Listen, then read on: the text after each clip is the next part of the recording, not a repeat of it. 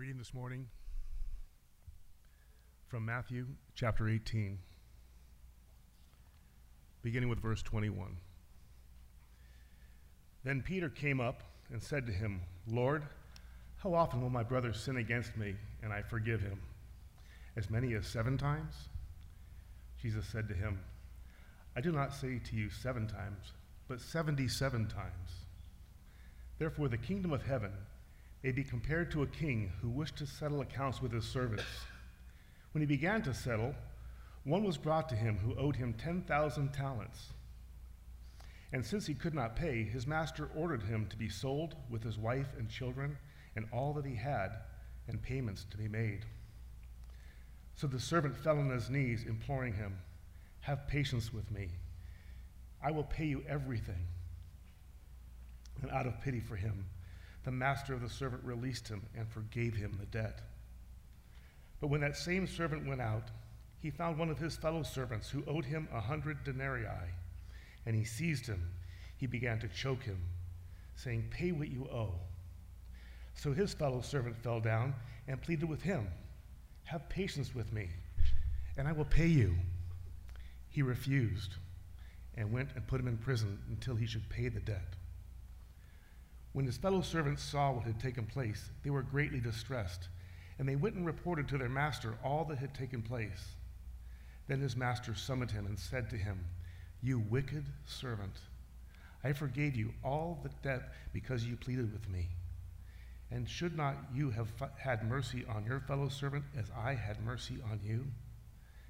And in his anger, his master delivered him to the jailers until he should pay all his debt so also will my heavenly Father do to every one of you if you do not forgive your brother from your heart. This is the word of the Lord.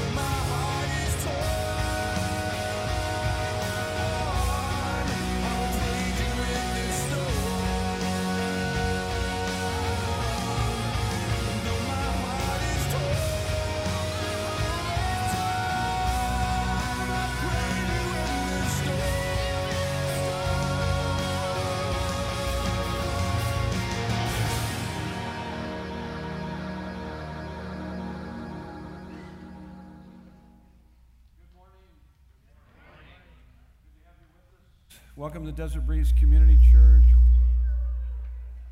I will praise you in this storm. Huh? Sound like a storm. Good to have you with us. Welcome to Desert Breeze Community Church. If you have your Bibles, you can turn to Matthew chapter 18. We're looking at verses 21 through 35. Those are the verses that were just read. Wholeness in a Broken World is our current teaching series. We're going to talk about forgiveness this morning forgiveness. We live in a very broken world filled with sin and suffering. And none of us are exempt. So it comes down to how are we going to respond? How are we going to respond to this brokenness? Push me just a tad more, if you would, please. So you only have two choices. Would you guys agree with me that th- these are pretty crazy times?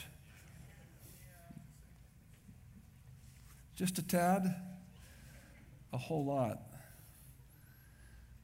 So let me ask you, how are you responding to these crazy times? As you get older, are you getting are you getting better? Are you becoming more bitter? I mean, how does the economy and politics and relationships and all of that, uh, how's that affecting you? How are you responding to that? You really I have two choices. So all of us experience are experiencing this brokenness. And brokenness has to do with our the sins we've committed and the sins that have been committed against us. So how do you respond to that? And you can see there the chart on your notes we've been looking at last uh, two weeks. This is the third week. We got one more week we'll be looking at this. And it's really kind of the process of how we can find wholeness in a broken world. So you got the high road, low road. High road is truth, forgiveness, love, which leads to healthy relationships, life, and freedom. Now, you remember last week I, I, talked to you and encouraged you to begin to be more, become more conscientious about those triggers in your life. You guys remember last weekend's message, those triggers? Were you more conscientious? Show of hands.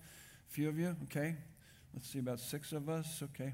Let's go ahead and let's let me reteach that one, okay? I got the notes right here. We're just gonna. No, I think that it, it takes a while to kind of really understand that those triggers in our life, what it does is someone says something, does something, or you know whatever it might be, and it triggers something inside of you. They they push your button, so to speak. They push your button, and then you have these negative and even painful thoughts and emotions. And the tendency is fight or flight, or to condemn them and try to push them away. I shouldn't be thinking like that. I shouldn't be feeling like that. But actually, what they're doing is they're telling you really in, important information about your soul, how your soul needs care. There's something inside of you that's broken and it's crying out to be addressed and to be dealt with. So, in that brokenness, as we, as we have those triggers in our life, we identify them, we follow them back to their origin. And at their origin, there will be two things. There will be sins that we've committed and sins that have been committed against us that creates that brokenness. And so that takes us to the forgiveness. So, brokenness, truth, truth about God, truth about what He's done for us, truth about who we are in Him. And that should lead to receiving His forgiveness and then giving that forgiveness to others, which leads to love, healthy relationships, and, and life and freedom. And then the low road are based on lies lies about God, lies about ourselves, unforgiveness, bitterness, broken relationships, death, and bondage. Take a look at your sermon notes here, kind of the thesis statement here to our study this, this morning is that brokenness can lead to bitterness when we allow the wound to be filled with the poison of lies and unforgiveness. You can add lies to that because that's kind of the sequence lies and unforgiveness. Let me say that again just to make sure you get that. Brokenness can lead to bitterness when we allow the wound, our woundedness, to be filled with the poison of lies and unforgiveness. So, this is what really the, what the Bible teaches us is that forgiven people will be forgiving people. If you're not a forgiving person, it's because you're not living in the reality of His forgiveness of you. And, and in fact, in the Lord's Prayer, which is a beautiful prayer of, of, of wholeness, if you want wholeness in a broken world, learn how to pray that prayer and learn the implications of each point in that prayer. But particularly, there's a section in that prayer that really helps us with our brokenness, where he says, And forgive us of our sins. Pray like this, and forgive us of our sins as we forgive those that have sinned against us. Imagine if you did that daily. You would begin to, to take care of the, the junk that kind of piles up in our life, all the brokenness and all the woundedness, which, by the way, it accumulates over time. And that's why people in time become not more loving, but they become more and more bitter and, and that would be evidence is, is, is, what road you're on. And, and if you're really processing the, the hits you're taking in life, you're going to take hits. What are you going to do about them? How are you going to respond? And, and, and so Matthew 5:12, forgive us of our sins as we forgive those that have sinned against us. Now, Christians are the most forgiven people in the world, therefore we should be the most forgiving people in the world. So we're looking at this idea of forgiveness here this, this morning. And we're going to first of all look at what forgiveness is not. You got to know what it's not before you can know what it is. And so we'll start with the not. What forgiveness is not. It is not a feeling. That's your first fill in the blank. It is not a feeling. You will never feel like forgiving, and you don't have to. 2 Corinthians 5 7, it says, We live by faith and not by, what is that? By sight, by feelings. So we are not to feel our way into beliefs, but to believe our way into feelings. I mean, I could teach a whole message on that. I just haven't been feeling God lately. Have you been in His Word, the reality of the truth about who He is and what He's doing in your life? Believe me, your feelings will follow that, that belief. So it starts with beliefs, and the feelings follow that. Sometimes they do, sometimes they don't, but you stay in the truth of God's Word. And so it is with forgiveness. Forgiveness is not a feeling. It's not excusing. That's the second one on your notes there. It's not excusing. It is not tolerating bad behavior, pretending what someone did was, was not so bad. Now, part of the context of our text are the verses that precede this, and we didn't read it because it was quite a lengthy text, but I'm going to read it now. But what he says here, and this is Jesus talking to his disciples, he says in Matthew 18 15, if your brother sins against you, go and tell him his fault between you and him alone. Now, the tendency when we've been sinned against, we tend to triangulate. Anybody know what I mean by triangulation? Yeah, we, we go to someone else and try to get them on our side. We might go to a number of people and tell them how bad this person is. They did this to me, and then your, your friends begin to take up your offense, and yeah, yeah, that's wrong. And the only problem with that is that it's not biblical. It's not the biblical way to deal with it. And, and secondly, is that you may go back to your friend and work it out with them that offended you, but your friends don't ever have that chance, and they begin to acquire what is known as secondary bitterness. And they've become, you know, uh, poisoned by what you've said and, and not able to kind of work that out. And so it's, it's a wrong procedure to take when you've been wounded. He actually says, No, you, by yourself, go to them alone and talk to them about that. Now, the only reason why you might go to a third party is because you're so worked up over this and so damaged by it that you need somebody that's going to be really objective and not necessarily be on your team, but be on the team of God for His glory, that you would follow through with what the Bible teaches, and they would encourage you to do that. They're not going to take up your offense, but they're going to encourage you to it in a way that would be God honoring and, and help you to find healing so that you can go back to them and respond appropriately. That would be okay. And so it's not excusing. So when you forgive someone, it's not excusing bad behavior. It's never loving to let someone sin against you. We're to forgive from the heart those who do us wrong, yet at the same time insisting on truth and responsibility. True love forgives the most, but condones the least. So you're not enabling bad behavior. That's not forgiveness. Here's the third one forgiveness is not forgetting. So it's not a feeling, it's not excusing, it's not forgetting. There's a difference between recalling an offense and reliving it. So, what you want to do is get to the place where you're so healed up that you can recall an offense, but you're not continuing to relive it. Where you have those negative thoughts and emotions, those painful thoughts and emotions just keep coming to the surface when you talk about that person or that event or those circumstances. So there's a major difference between recalling it and reliving it. Philippians 3 13 through 14, Paul says, One thing I do is forgetting what lies behind and straining toward what lies ahead. The word forgetting, it's not that he, he doesn't remember what's in the past, but, but the past no longer controls him in the present. It doesn't have that controlling influence to where he's reliving the negativity of what people have said or the attacks or the, uh, how people have cursed him in some way or another, or even his past sin or the sins committed against him. And so some past hurts really are a warning to us not to get into the same situation. So we, we certainly need to continue to recall them. We shouldn't be reliving them. In fact, they make us wiser to make sure we don't, you know, fall into a, bad situation again. Now, in making us wiser, there's a difference between making it making you wiser versus just kind of eliminating and, and avoiding those kind of relationships at all. Because I oftentimes will hear people, and there's a lot of people in our community that you would ask if they're going to church. They say no, and you'd ask them why, and they said because I was really devastated by the church, or I was really hurt in a church, or I was hurt in a small group. And so, in essence, what they did was that they threw the baby out with the bathwater. They just said, well, if that's how people are, if that's how Christians are, if that's how churches are, if that's how small groups are, I don't want to have anything to do with them. Uh, wrong response. You're on the low path. You're not on the high road, you're on the low road. And so you, it, it, it, when you get hurt, you don't just avoid all relationships. You become wise. You become wise in your relationship. You begin to establish really good boundaries. You're learning how to speak the truth in love. You become a part of the solution, not the problem. That's important. That's part of it. In fact, relational conflict shouldn't make us want to avoid all relationships, but to be wise in all relationships. Proverbs 14, 16, a wise person sees danger and avoids it.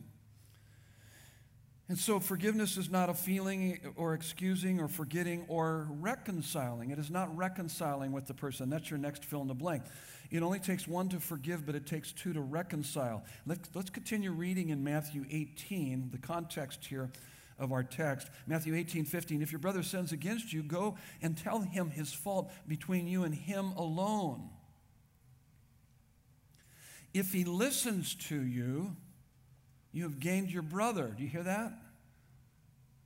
So you want to speak in such a way that they that he listens to you so that you can build that bridge of reconciliation. So you don't approach them like you're, you're going to grind an axe on their head, you know, like you're going to come after them, like you're going to attack them. You're going to let them know, let them have it, because you were really hurt by them. He's, not, he's saying you don't approach it like that. So therefore, it's really, really important that you work on the, on the forgiveness in your heart. Because if you, if you approach them with any form of animosity or anger, or, or, or anything like that. It's, it's, not, it's not healthy. You're not going to be bridge building. You're going to be wedge driving. You're going to be driving a wedge. And so you want to approach them with, with love and tenderheartedness and compassion. That though they may not agree with you, they cannot deny the fact that you love them that you are so melt in your mouth sweet towards them. See, that, w- that would be, that's what he's saying here. You, you really want to be spirit led. So, this is how you know you're spirit led, even in conflict and difficulties and good times, bad times, and any kind of times, ugly times, is that, man, you have the fruit of the Holy Spirit. Even in the times that we're living in, you can experience the fruit of the Holy Spirit love, joy, peace, patience, kindness, goodness, faithfulness, gentleness, self control. It's not predicated upon circumstances or people or things in our life. It's based on us being filled with the Holy Spirit, living that out in our life. So remember last week we talked about we talked about um, spirit-led self being the fruit of the spirit, but also the eight C's. You guys remember the eight C's? I won't have you raise your hand. Okay. So I don't want to be disappointed here. But uh, look, eight C's. So there's a calmness. So you approach the person that has offended you with a calmness. So you got to get it out of the sympathetic nervous system and into the parasympathetic nervous system where there's a calmness. You come in with calmness because you know when there's not calmness, there's no clarity. How many know that for a fact that when you come into a relationship, somebody's offended you and you're not calm, you're going to probably say things that you probably shouldn't say, okay? and you're not even thinking clearly about it. So there's a calmness, there's a clarity, and then there's, there's curiosity. You ask questions. You know, tell me a little bit more. What was going on? Did I say something or do something that offended you? And you go to them and say, hey, when you said this, I felt this, but what was going on in your heart? Man, I, maybe I just didn't understand. Help me to understand that. Curiosity and compassion. And then there's confidence. There's confidence in your identity in Christ. Listen, if you understood who you are in Jesus Christ, listen, you would be un, unoffendable. You would be unhumiliated. Did you know that? Does anybody here live there? To where you're unoffended or unhumiliated in any in, in the slightest bit? No, no, no, none of us live there. So it shows you the depth, the width, the length, the height of his love for us that goes beyond our wildest dreams. And if we could learn to live in the reality of that, we would be unoffendable. That's the confidence that you can have when you come to someone that has offended you. And you become unoffendable, then you, then you have courage to speak the truth in love. You have creativity because you want to do whatever you can to build a bridge, try to find out and understand where they're coming from so that there can be connectedness. That was the eight C's so that's what's happening here in Matthew 18 15. Now, in some cases, reconciliation would actually be harmful where the offender doesn't want forgiveness and is unrepentant and untrustworthy. But true forgiveness can forgive even those who are totally unrepentant. You see, through Christ, you have the power to forgive right now, regardless of what anyone else says or does. So, regardless of how they might respond to, the, to your circumstances, by the way, it tells us in Romans 12 18, it says, um, as far as it concerns you, be at peace with everyone. So it's kind of defining here, and what we see through the text is that relationships are a two way street. And it's saying, as far as it concerns you, be at peace with everyone. Take care of your side of the street. You can only take care of your side of the street. You can't take care of their side of the street. So, regardless of how they may respond, you can take care of your side of the street. Take care of your side of the street. Take care of your side of the street. Make it easier for reconciliation by your response and how you love them and how you interact with them. And, and, and so, regardless of how they may respond, through Christ, you have the power to forgive right now, regardless of what anyone else says or does. Here's the third thing. So, so forgiveness is not a feeling, excusing, forgiving, or reconciling, nor is it trusting. It doesn't mean you're going to begin trusting this person that has hurt you or offended you. And so trusting can't be demanded, but must be earned over time based on performance. Have you ever had someone say, Well, you just have to trust me? You're just going to have to learn to trust me. Well, actually, uh, you can't be demanded to trust anyone because trust has to be earned over time based on the performance of that person that has violated the trust. Now, beware of this that I've had relationships before where, where where I had, had done everything I could to reestablish trust, but it was never enough. And so they were using this lack of trust of me as a form of manipulating me to do the things that they wanted me to do. Because I'd done everything I could do to reestablish trust, and yet they were kind of still holding that over my head. And so you got to be aware of that. It's just a, it's a form of manipulation. But trust has to be earned over time based on, on performance. And you got to be willing to, to head in that direction. It's not wise to trust an unrepentant and untrustworthy person. So let's go back to the text, Matthew 18, 15 through 17, because he expounds on it a little bit more. And so if your brother sins against you, go and tell him his fault between you and him alone. If he listens to you, you have gained your brother. But if he does not listen, so if he doesn't listen, what does it say? Take one or two others along with you. Take one or two others along with you so that you can dogpile him and beat the living daylights out of them. Praise God. That's exactly what I was hoping to read in the scripture. No, that's actually not what it says, okay? You were adding to that. Were you putting that over in the column, writing that down as I was talking? I'm like, like yeah, I like that. No, actually, one or two as arbiters, more as mediators, not necessarily on your team, but to make sure that both of you are held accountable and you're responding according to God's word. So, but if he does not listen, take one or two others along with you, that every charge may be established by the evidence of two or three witnesses. If he refuses to listen to them, tell it to the church. Who's the church? That's us, but ultimately there's an authority structure in the church. So it's actually talking about the leaders of the church, the elders, according to 1 Timothy chapter 3, Titus 1, and 1 Peter 5. It talks about the authority structure within the church, so bring it to the elders of the church. And if he refuses to listen even to the church, let him be to you, that is, you that has been offended, as a Gentile or tax collector. So, what does that mean? How am I to relate to him? Well, it's, it's just saying you're not going to be able to cozy up to them anymore as a brother, so be cautious. But you need to treat them like an unbeliever who needs to be evangelized. Jesus was a friend of sinners. So it's not just saying, get rid of them out of your life. No, you might want to continue to have some sort of a re, you know, relationship with them. Now, if they continue to be very divisive and defiant towards you, you might have to just disassociate yourself from them. And in fact, as you read further on in the, in the text here, Matthew 18, 18 through 20, it actually talks about the authority of the, the church. So if, so if he is divisive, defiant, he may need to be excommunicated from the church. Titus 3:10, remember what we read last weekend? It says Paul's writing to young Timothy, who's a pastor. He says, Warn a divisive person once and then twice and then have nothing to do with them. So you get the idea of excommunication, disassociation. And it's because we understand God's heart towards discord among the brothers. It's an abomination to God when one brother causes discord among the brothers and sisters in Christ. Anyone that causes discord, they're divisive and defiant. It's an abomination to God, and that's why he's saying you got to deal with it. And you want to treat them like they don't even know. Obviously, they're acting like people that don't even know God. And, uh, and so, forgiveness is, is not a feeling, excusing, forgetting, reconciling, or, or even trusting.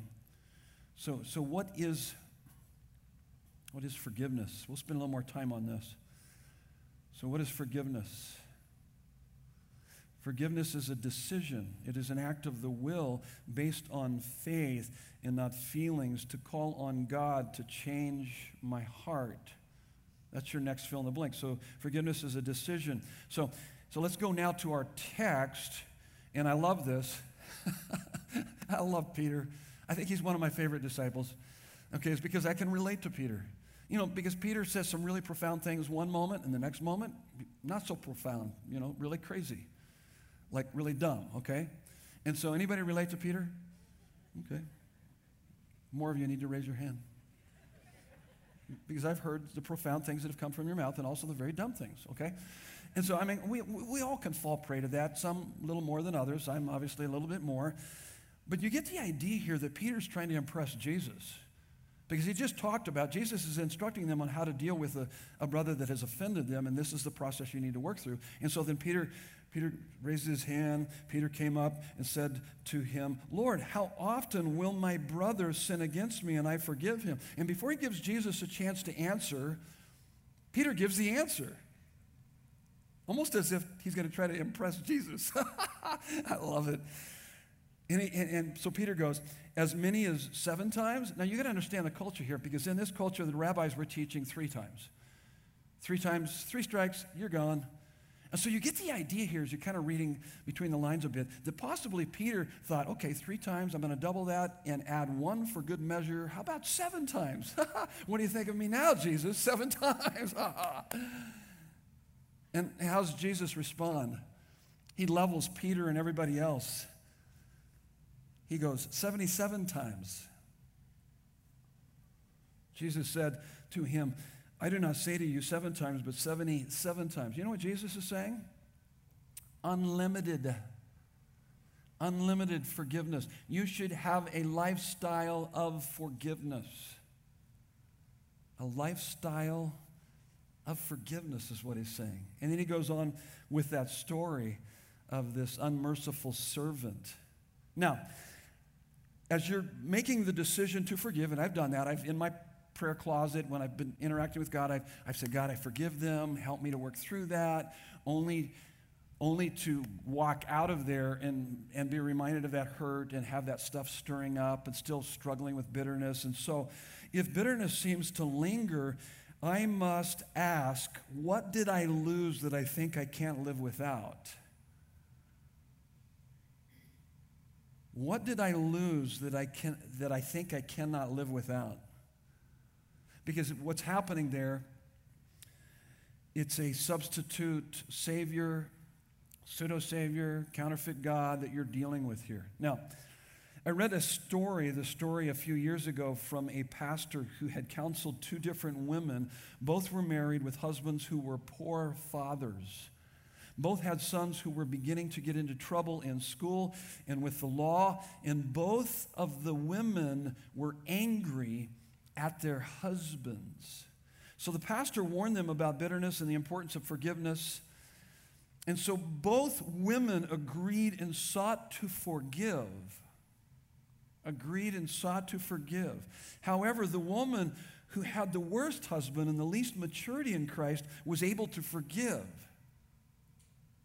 The other woman was not. This puzzled the pastor for months until one day the unforgiving woman blurted out, Well, if my son goes down the drain, then my whole life will have been a failure.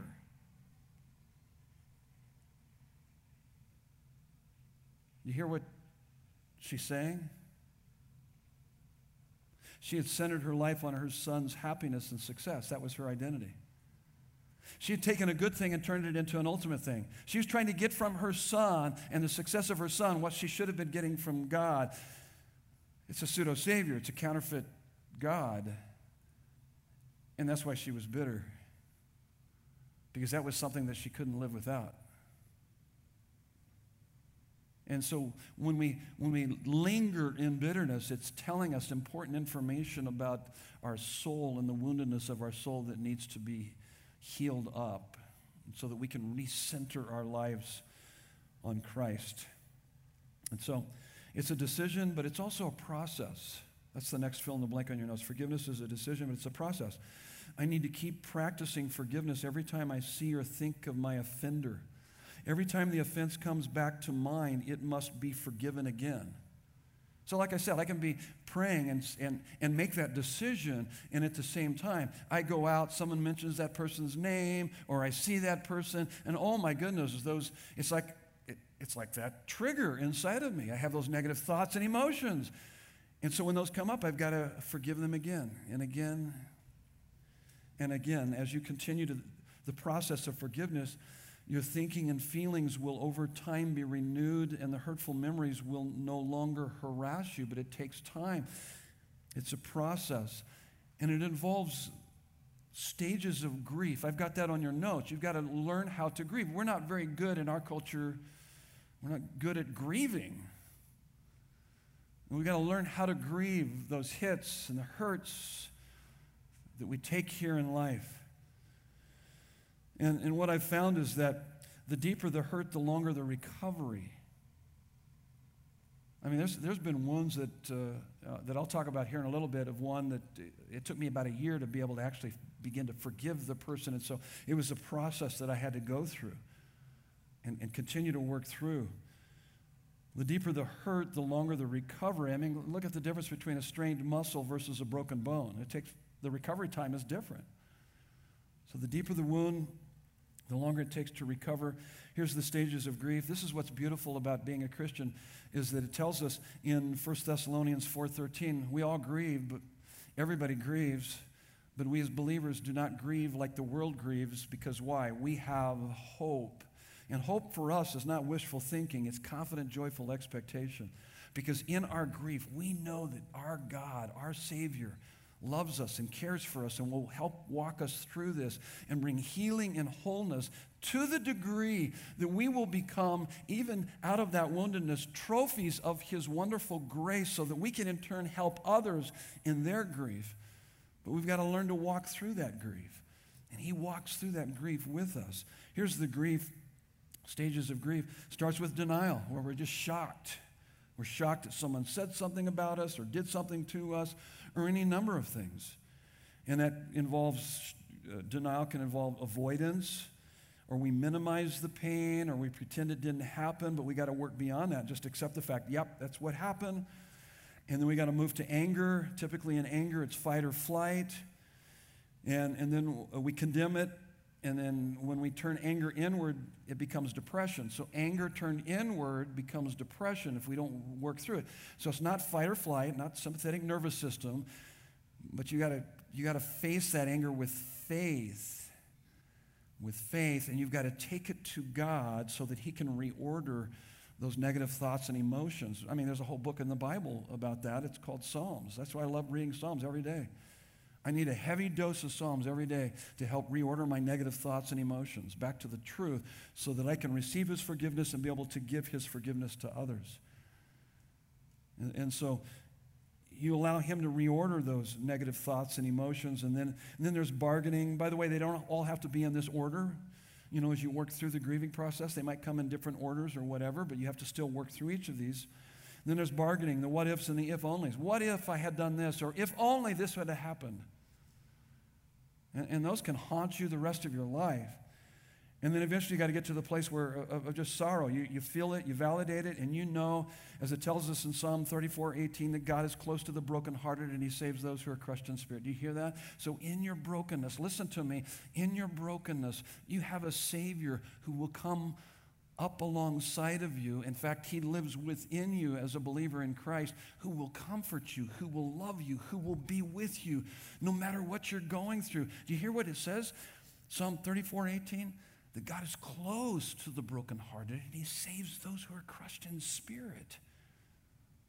I, I, thought he was close to all believers and saves all believers. Yeah, yeah, yeah, yeah. But I think, I think he's particularly close to those who are broken. God is close to the brokenhearted. He's close to you. And he saves those who are crushed in spirit. What is it saying? It, it's saying that your Savior can bring healing to your heart. And like I said, and he wants to turn you into a trophy of his grace so that you can be put on display and people can come to you and you can point to him and help them with their brokenness. And so that sorrow as you as you're sorrowful, and then eventually it's acceptance because you, you begin to realize that his power is made perfect in your weakness.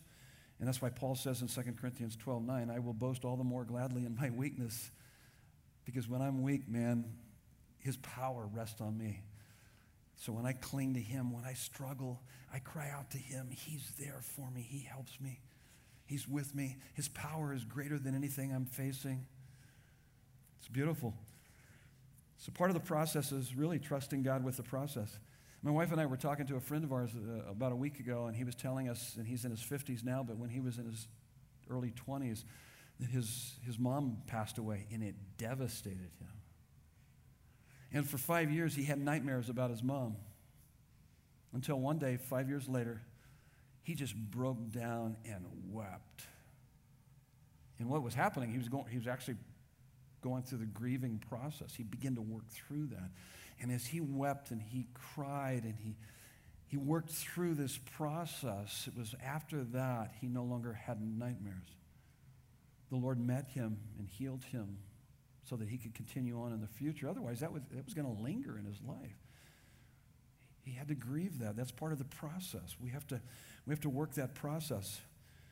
And so forgiveness is a decision, it's a process, and then it's, it's this next one, next on your, on your outline. It, it is canceling a debt. It's canceling a debt. You give up the right to hurt the person back.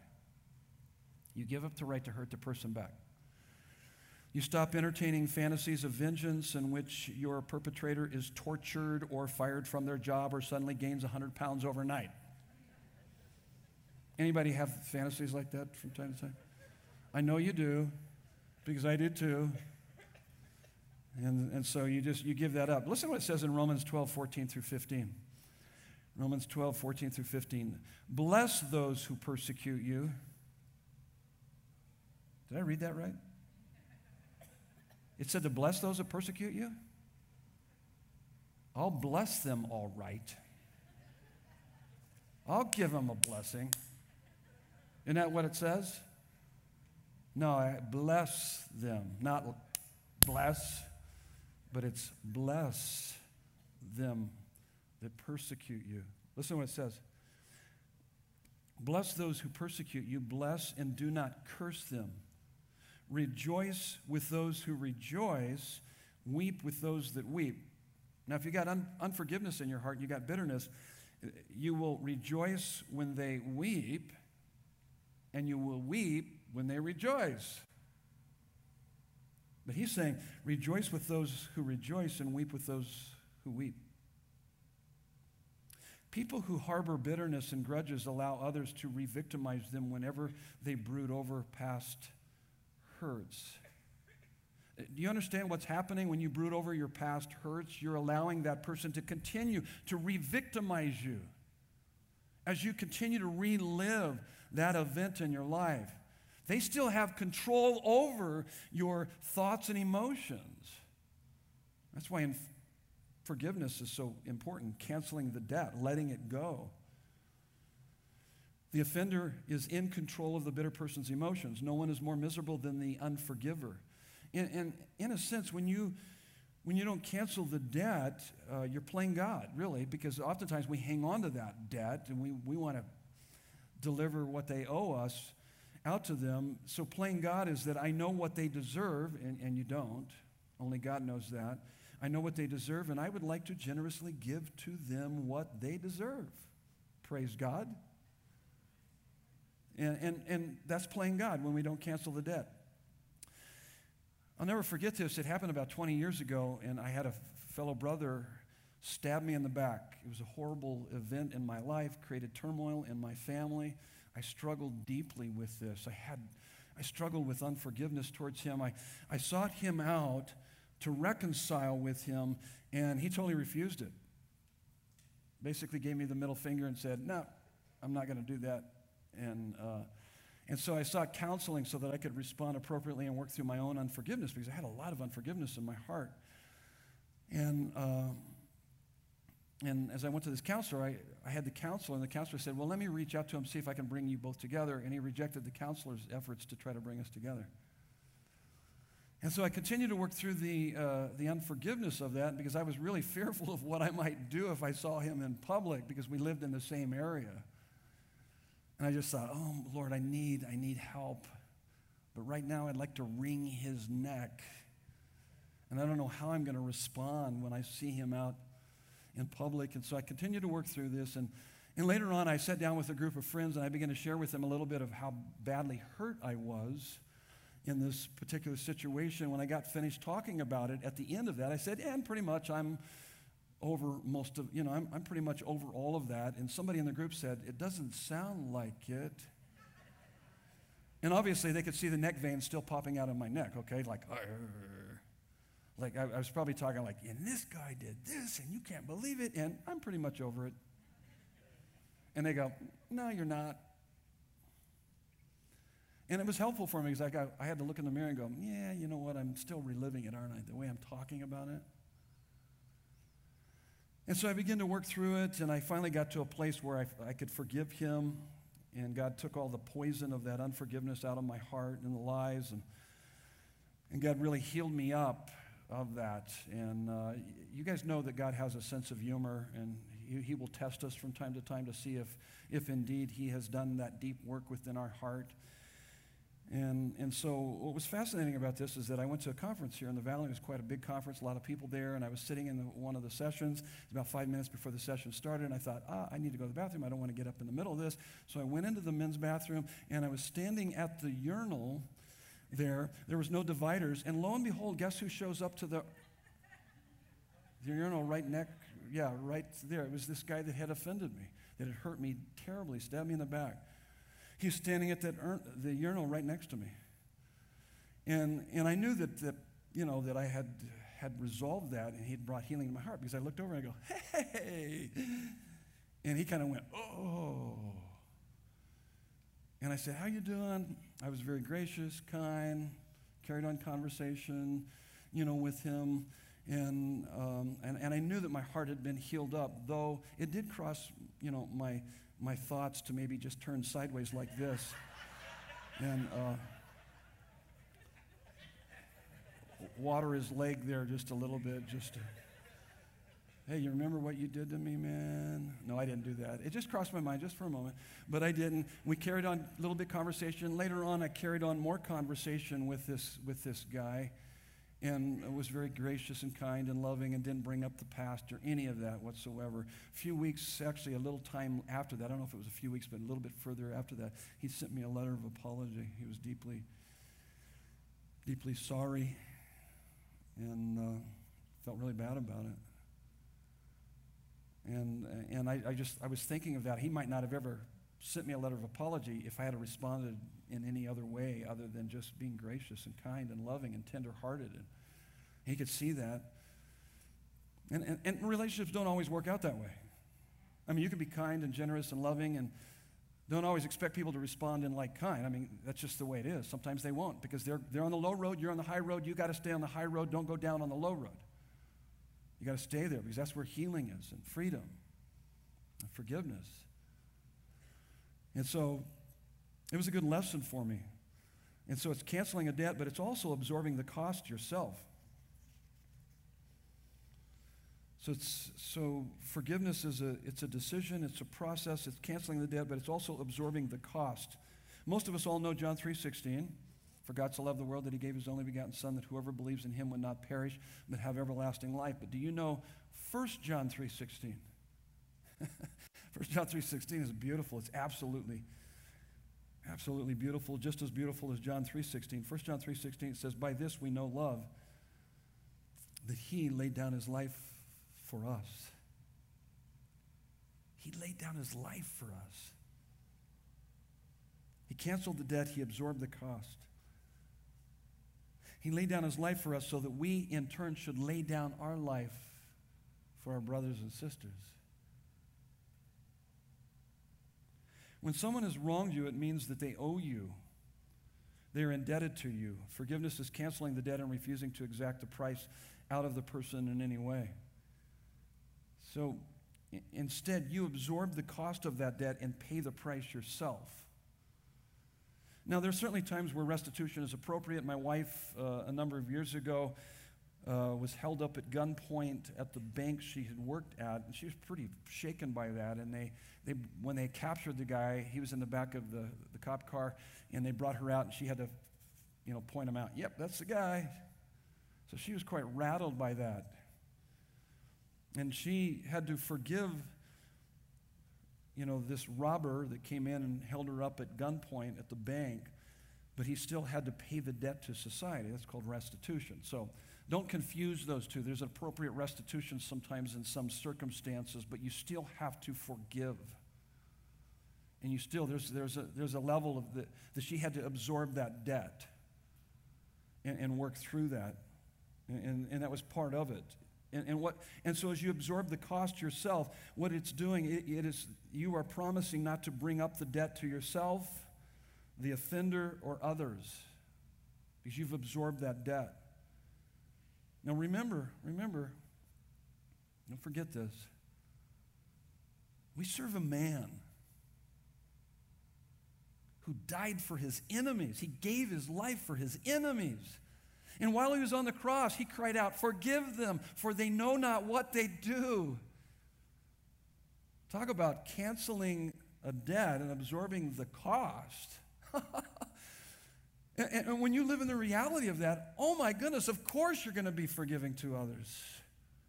You're going to be so filled up with all that he's done for you, you will have more than enough overflowing your life to be able to forgive others and, and, and be able to cancel the debt, absorb the cost, and move on. Next one is trusting that God will settle the score.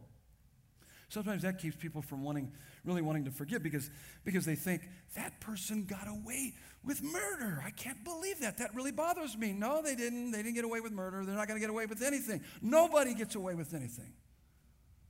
No one. No one will get away with anything.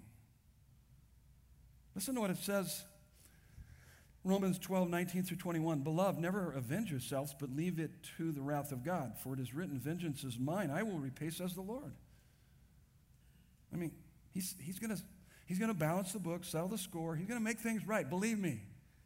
You don't need to do that. To the contrary, if your enemy is hungry, feed him. If he's thirsty, give him something to drink. For by so doing, you will heap burning coals on his head. Do not be overcome by evil, but overcome evil with good. Don't become like the evil that is being done to you, but overcome evil with good.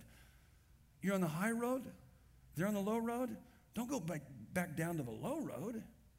Stay on the high road. Overcome that evil with the good. It's interesting when he says, heap burning coals on his head. There's a lot of discussion about what that exactly means, but this is what it, uh, you know, what they're talking about in that culture. Nobody really knows for sure. There's different ideas, but this is what the meaning is: is that blessing them in such a way that it may lead them to shame and repentance. And that's consistent with what Scripture teaches, 1 Peter 3 15 and 17 or 15 through 16, 1 Peter 3 15 through 16. He's, he's telling people that are suffering, he says, behave in such a way in the midst of suffering, in the midst of people accusing you and attacking you and cursing you and coming after you. Respond to them in such a way that you have so much hope inside of you and you respond to them in gentleness and respect. That those who revile your good behavior will be put to shame, is what it says. So, how should you respond to your enemies according to what the Bible teaches? This is what you do you outlast them, you outlove them, you outrejoice them in the Lord. That's what you do. And over time, you pray that God will bring shame upon them and repentance.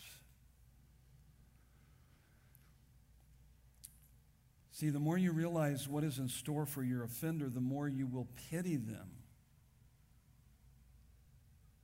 You know you're beginning to make progress when you find yourself wishing the other person well. You go from, I'd like to pay them back, to God, you pay them back, to God, I pity them and want the best for them.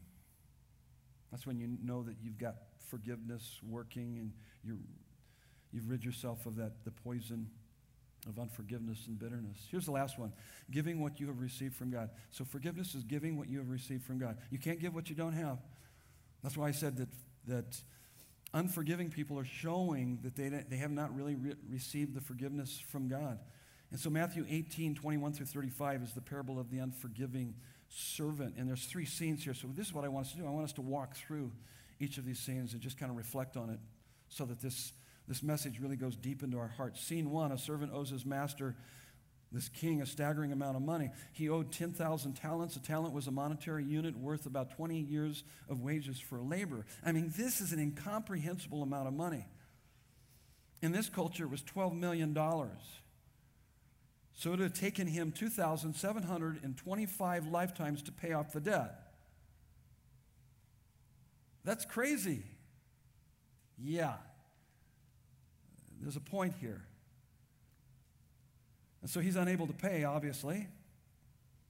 He and his family, his entire family, will be sold into slavery by the king. He falls on his knees before the king, begging for mercy. Moved with compassion, the king forgives his entire debt. That's scene one. Scene two the forgiven servant finds another servant that owes him a very small amount of money. He owed him a hundred denarii, a day's wage of a laborer. Fifty $15.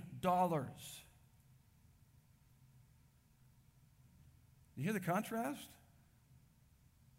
Jesus is trying to get across that if you had any idea the debt that God took away from you, that what He took on your behalf, He canceled that debt, He absorbed the cost. If you understood that, the little bit that anybody could ever do to you is nothing in comparison to what he's already done for you. That is Christ Jesus through the cross.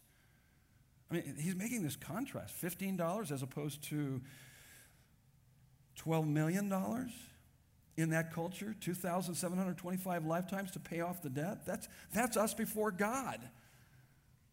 And he's just saying, whatever anyone ever does to you, and I'm not minimizing the hurt and how devastating it might be to your life, but the Bible is trying to help us to understand more clearly just how amazing God's grace is.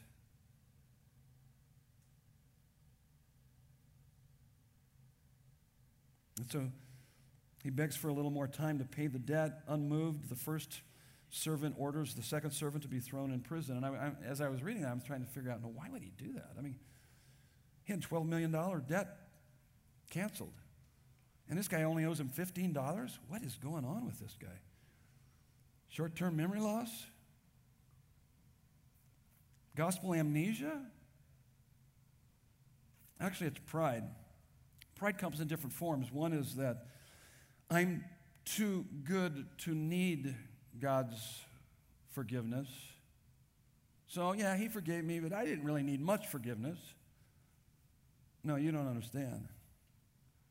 Or I'm too bad to receive God's forgiveness. I've heard people say that. And so what you're saying is like, like your sin is greater than His grace working in your life?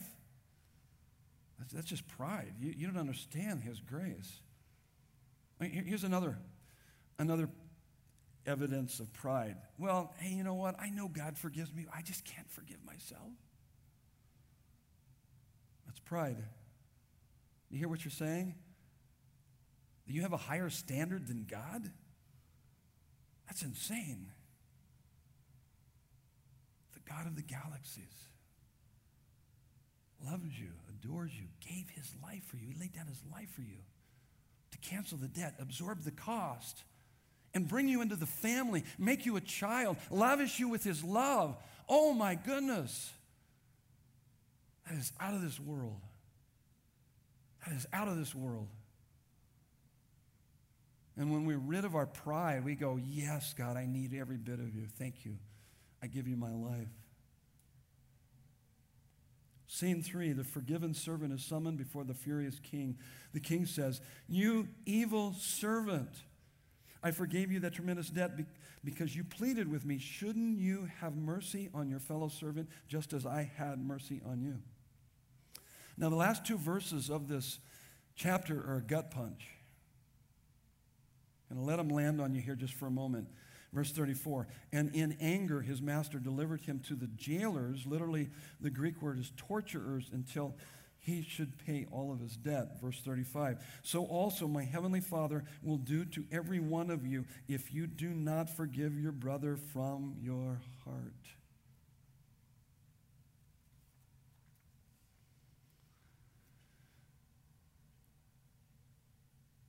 Brokenness can lead to bitterness when we allow the wound to be filled with the poison of lies and unforgiveness.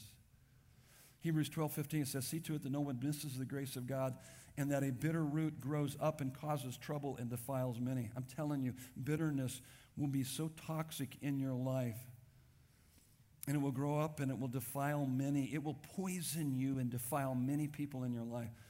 You guys have been around people that are extremely bitter. You don't want to be around them. They poison you with their bitterness. That's the culture we live in. Most of the people are on the low road. God has called us to, to live on the high road of truth, forgiveness, love. I love 2 Corinthians 8 9. For you know the grace of our Lord and Savior Jesus Christ, that though, though he was rich, he became poor so that through his poverty we might become rich. If you have $300 to live on and loan your friend $300 and they don't pay you back, that's quite an offense.